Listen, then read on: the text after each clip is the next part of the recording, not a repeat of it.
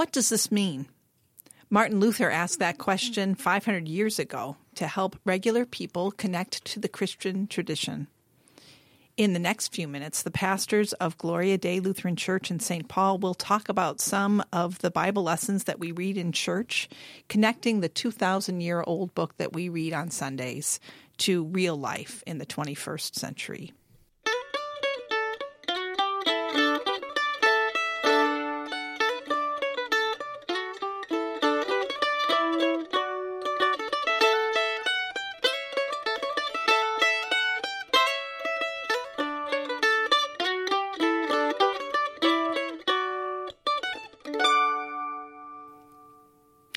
Welcome to What Does This Mean? I'm Pastor Lois Pallmeyer. I'm Pastor Javen Swanson. And I'm Pastor Bradley Schmeling. We decided to do this podcast because sometimes the Bible makes a lot of sense and we find it very familiar and meaningful, and other times we read it and really can't understand what it says at all. We struggle with the text sometimes too, but we hope that these conversations can help us enter into these readings with a little bit more clarity we should probably say something about the texts that we're going to talk about today. We're reading the texts that are appointed for Ascension Day. Ascension comes 40 days after Easter. You always have the option to move those texts to the following Sunday if you want to read them in church. If you're following along with our liturgical calendar, it would be the seventh Sunday of Easter, the last Sunday of Easter, but we're going to pretend that it's Ascension Day. This year, Ascension Day is the 30th of May. So if you are listening to this podcast on the 30th or 31st, you're right on time. We'll do this in three parts with a little music between the reflections in the space between the readings. We invite you just to take a pause. You can step away if you want to and then come back, but we'll be here when you come back to take a look at the next reading. Pastor Javen, you have the first reading this Sunday. Why don't you give us a little background? Yeah, the first reading is from Acts chapter 1, verses 1 through 11, the very opening verses of the book of Acts. We've been reading from Acts throughout the season of Easter this year, so we've had a lot of this book already. I think we've already said at some point on this podcast, Acts is part two of Luke's gospel. One of the ways we know that is actually from the opening line that we're going to hear in just a little bit. This book is addressed to someone named Theophilus, which literally means something like friend of God. Um, we don't really know if that was a real person or if it's addressed to all of us who might be friends of God. The Gospel of Luke is also addressed to Theophilus. And so Acts picks up where the Gospel of Luke leaves off. Actually, it overlaps a little bit, and you're going to hear that today in our readings. But Acts picks up after Jesus' resurrection, before his ascension. And what we hear today is actually the story of Jesus' ascension from the book of Acts. Pastor Bradley, would you read this for us? Sure. Acts 1 1 through 11. In the first book, Theophilus, I wrote about all that Jesus did and taught from the beginning until the day when he was taken up to heaven after giving instructions through the Holy Spirit to the apostles whom he had chosen. After his suffering, he presented himself alive to them by many convincing proofs, appearing to them forty days and speaking about the kingdom of God.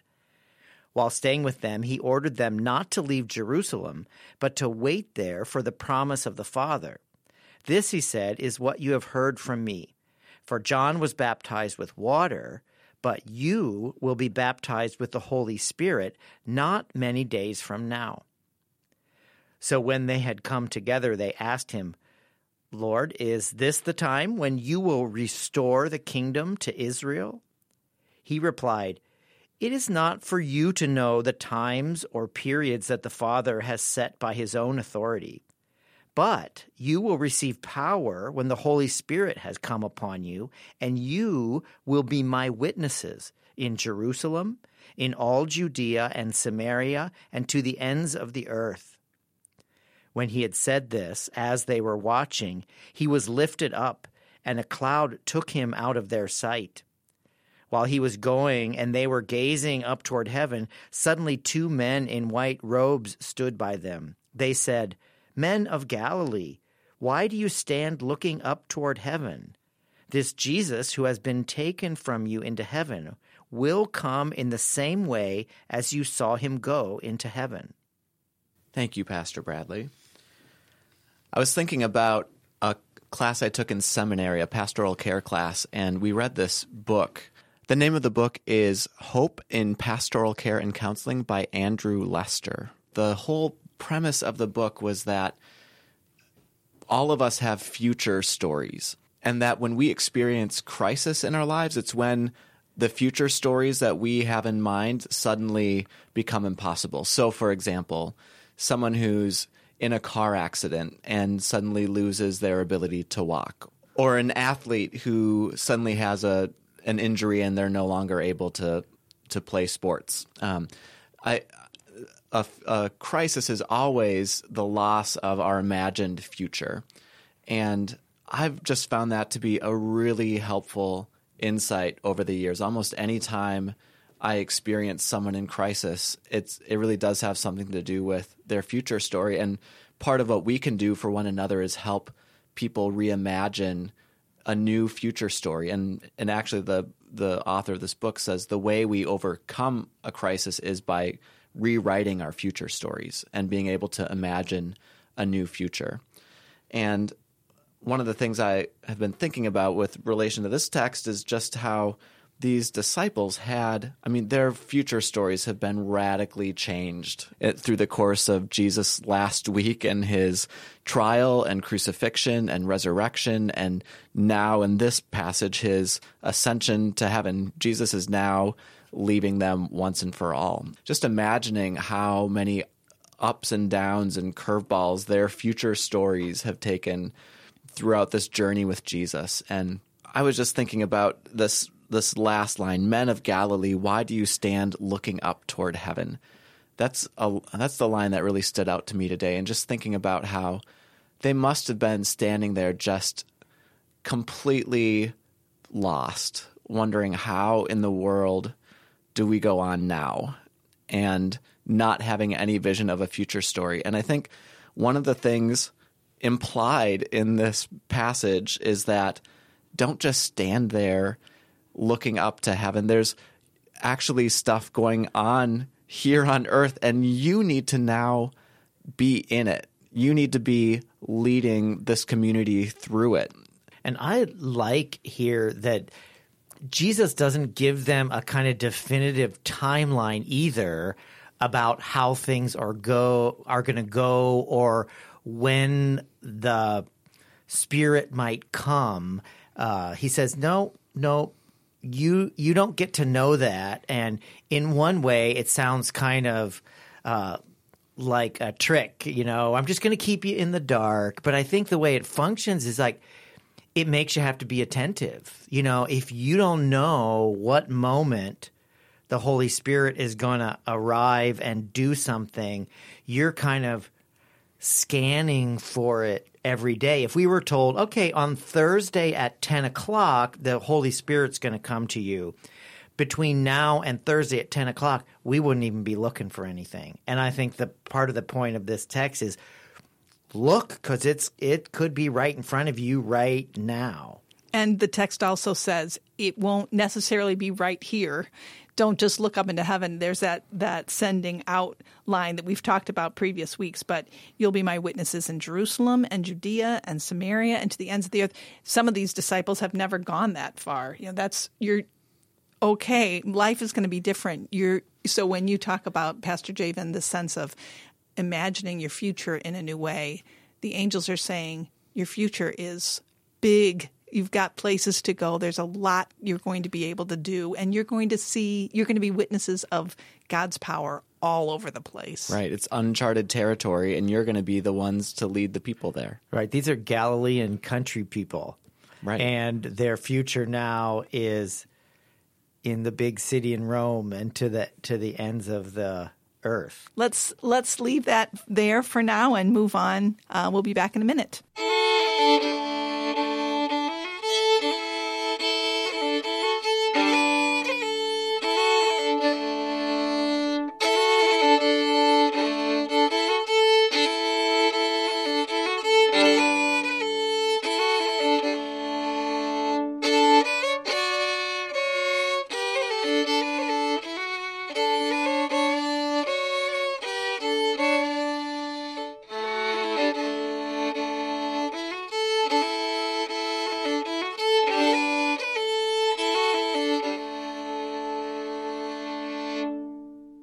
Welcome back.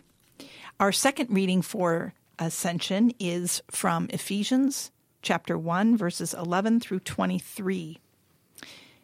You'll remember that Ephesians is that part of the Bible where there are several letters in a row written from Paul, we think, or someone a lot like Paul.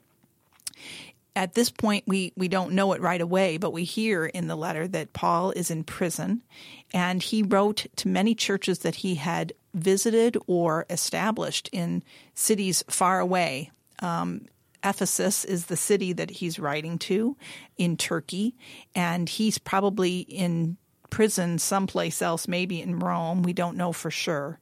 And he's writing to the church, uh, the people that he knows were following Jesus in Ephesus, and he wants them to know how things are going, and he has some ideas for what he has heard things, how, of how things are going for them. Pastor Javen, will you read? I'd be happy to. Ephesians 1, verses 11 through 23. In Christ we have also obtained an inheritance, having been destined according to the purpose of Him who accomplishes all things according to His counsel and will, so that we who were the first to set our hope on Christ might live for the praise of His glory. In Him you also, when you had heard the word of truth, the gospel of your salvation, and had believed in Him, were marked with the seal of the promised Holy Spirit. This is the pledge of our inheritance toward redemption as God's own people, to the praise of his glory. I have heard of your faith in the Lord Jesus and your love toward all the saints, and for this reason I do not cease to give thanks for you as I remember you in my prayers.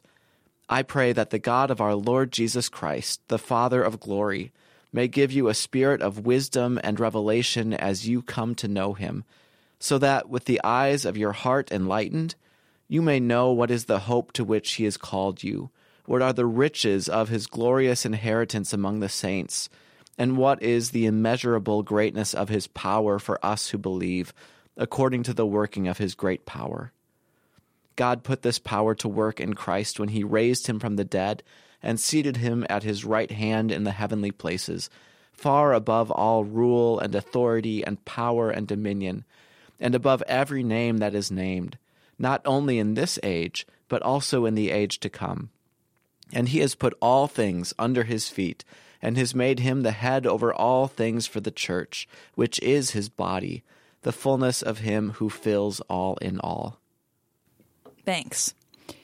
So here Paul is writing a letter to people he loves and has, you know, strong feelings of affirmation and inclusion for but he's i get the sense that he's worried they're they're losing it they're losing some of the strength of their faith and he wants to remind them of how much they have in store so i i get the feeling of like a a mom writing a letter to kids far away saying, Don't forget, it's so good. Your future is so good. There's so much. You have so much going for you.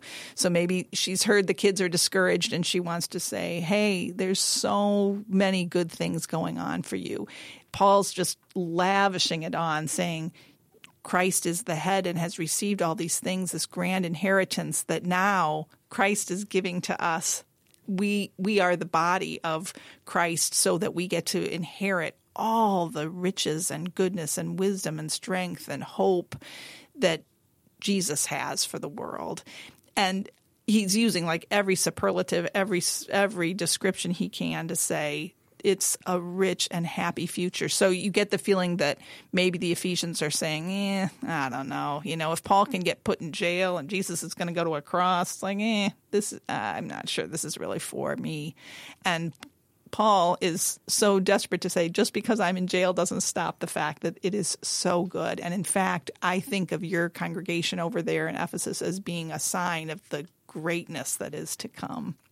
You know, I'll admit, I find this passage kind of hard to listen to um, or to keep my my attention. I don't know how all of you were when you were hearing it read, but Paul often has just so much language and you mentioned the richness and the phrases and he kind of does it. It's like these clause upon clause and you kind of at least I should speak for myself. I get lost in thinking, I have no idea what he's trying to say right now.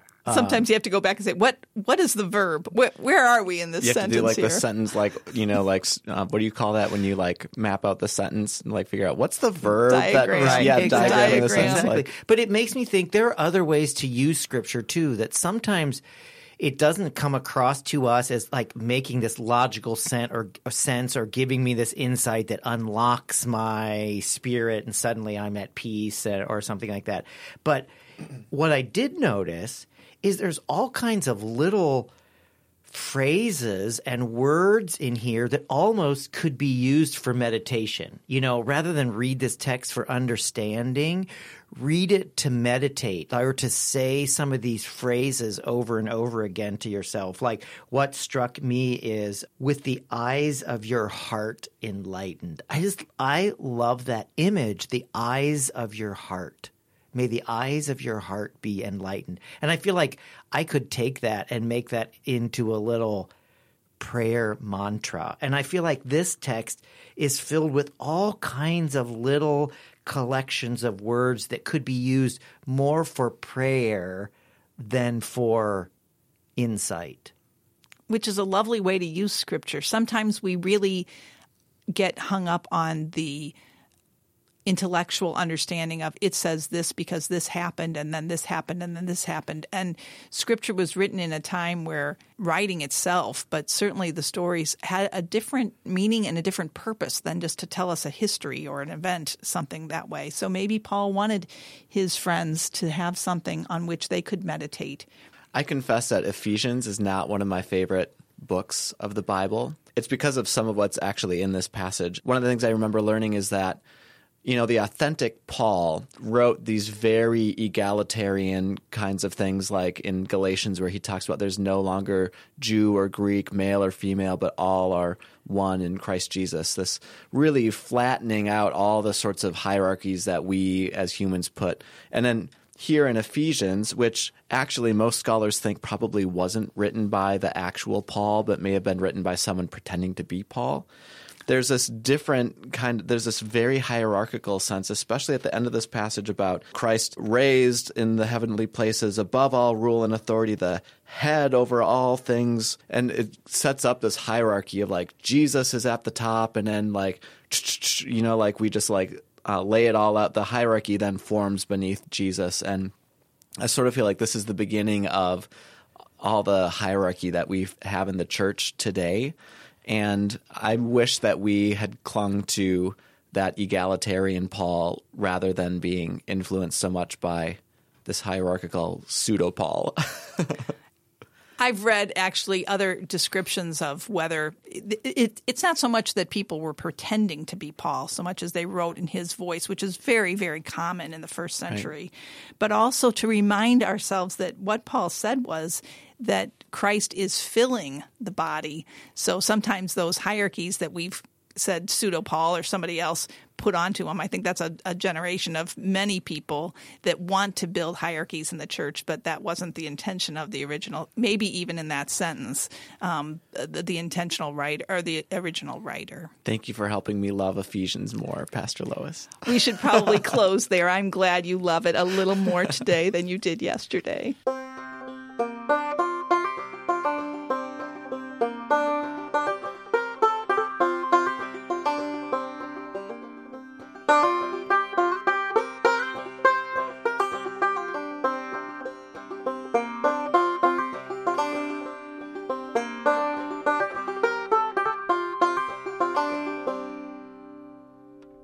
Welcome back. Our gospel reading is from the very end of Luke, the 24th chapter, 44 through 53. That's a lot of verses in a chapter. That's a long chapter.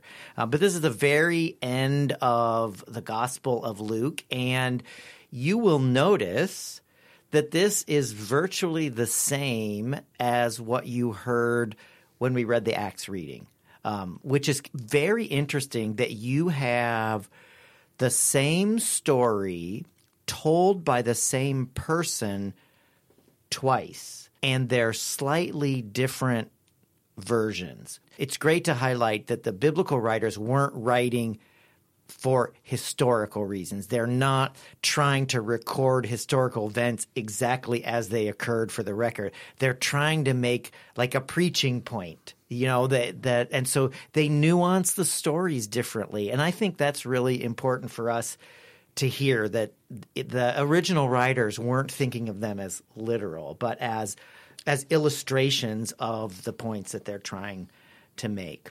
So let's let's listen to it. If you have a few minutes over the next days and want to lay these two stories next to each other, do so and just look at what the the differences are. Luke 24. Then Jesus said to them, These are my words that I spoke to you while I was still with you, that everything written about me in the law of Moses, the prophets, and the Psalms must be fulfilled. Then he opened their minds to understand the Scriptures, and he said to them, Thus it is written that the Messiah is to suffer and to rise from the dead on the third day, and that repentance and forgiveness of sins is to be proclaimed in his name to all nations, beginning from Jerusalem. You are witnesses of these things. And see, I am sending upon you what my Father promised. So stay here in the city until you have been clothed with power from on high.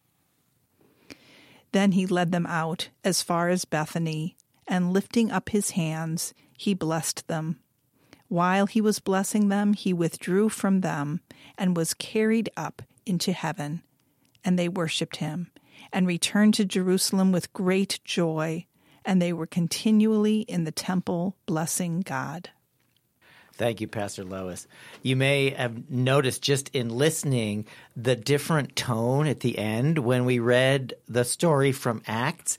They're left standing there with their mouths open, and the angels say to them, Why are you standing there looking up into heaven? And in this one, he blesses them, and it says, they worshiped him and returned to Jerusalem with great joy and were continually in the temple no blessing questions. God. You know, it's like, okay, well, so what really happened? And I kind of think, well, this is the end of the gospel story. So it's just a much nicer Tie it all ending. up. Tie- yeah, have it all kind of sewn up. Whereas when you hear the story at the beginning of Acts, um, Luke is leading in, leading you forward into more of the story, lead, driving you towards the Pentecost story, which is actually our text for for next week.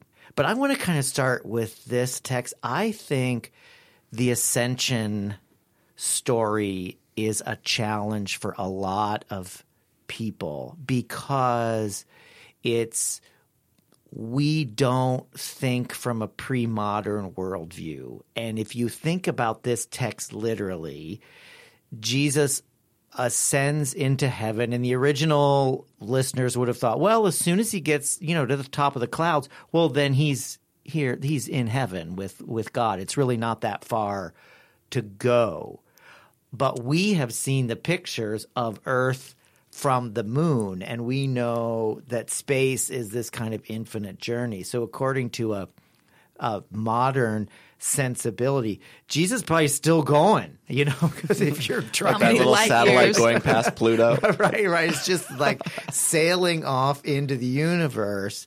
I think the ascension story kind of solves a problem for the early Christians is that they had this experience of in a bodily real way that Jesus was risen from the dead. But as the church moved on, fewer and fewer people had an experience of kind of the bodily presence. And it's so it's like, so what did happen to the body? What what happened to Jesus after the resurrection? It's like so you got to have a story that kind of gets him out of the picture. But I think that raises a really interesting question: is where does he go? Um, I was reading about this text, and when Christian missionaries went to South African tribes, the Zulu and the Xhosa. I love saying that. I had a friend who was from that tribe, so I learned to say the Xhosa. Um, they had this sense that God was in the earth. Um, and so um, when they buried people, they were literally placing them into God's care in the earth, and so would go to to places where people were buried and felt close to God. But Christian missionaries said, "No, you are wrong. Our God is a God of the sky. So Hmm. don't look down, look up." And tore that community away from their deep sensibility about where God was located and put God in the clouds above, which interestingly reinforces a kind of hierarchical view that that Pastor Javen, you were talking about in that last text, which was very important for Europeans to bring to tribal people that no, this is a hierarchical universe with God far above and we and we below. So it kind of worked if you're a colonizer.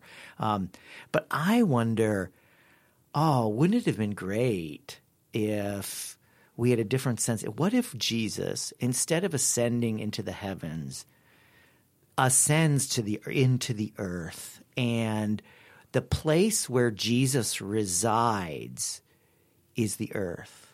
That the body of Jesus is the earth. I think it would be a kind of metaphor and vision for our ecological crisis that we live in today. You want to find god you look at the ground beneath your feet not up into the sky And there's so much you can find in scripture that would support that. The whole idea of, you know, take off your shoes, you're standing on holy ground, or, you know, you are dust and to dust you shall return, that the dust is actually the, the thing which with which God creates and makes and forms us.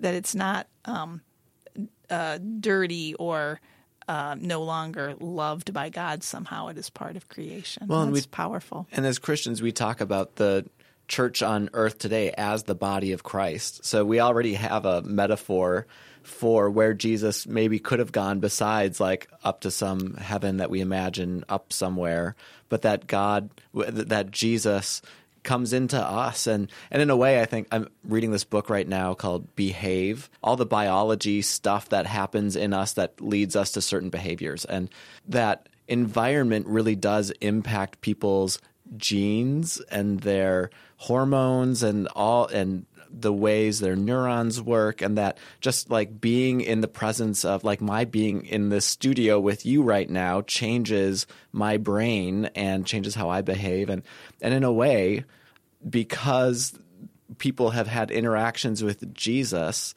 that literally changes people's bodies and their brains and and that gets passed on to future generations. And in a way because people in a time and place had actual human interactions with Jesus that has changed all of our biology down until today with us That reminds me of another way of thinking of the ascension. Um, Walter Wink thought that the ascension was the most important Christian holiday because it does raise the question of where does Jesus go? And he says that Jesus ascends into the unconscious of human life and becomes the type for what it means to be a human. And that that that that is deeply within every human being. It's kind of like the image of god as this connection of the human and the divine is within us so that when we say that, that jesus ascends and sits at the right hand of the father when we say that in the creed that the right hand of the father is actually deep within the very core of our being and is in our imagination. And I love thinking about it that way. It's that Jesus doesn't ascend up, Jesus send, ascends within. Where does Jesus go? He's in me. Sounds like a great place to end it for today. We're interested to hear from you about what all this means. Drop us a note at pastors at gloriadeistpaul.org. Thank you to Paul Friesen-Carper for providing the music for us. Join us for worship every Sunday at either 8:15 or 10 o'clock a.m. If you like what you've heard today, we hope that you'll click the subscribe button on whatever service you found us on. That will keep you up to date with new episodes. And we'd also love you to rate our podcast or leave us a review. Thank you so much for joining us. Know that God is with you, God loves you, and God will provide what you need for today. This has been What Does This Mean? A podcast created by Gloria Dei Lutheran Church in St. Paul, Minnesota. You can find Gloria Dei online at www.gloriadeistpaul.org. This podcast has been produced by Minnesota Podcasting, and they can be found online at www.mnpodcasting.com.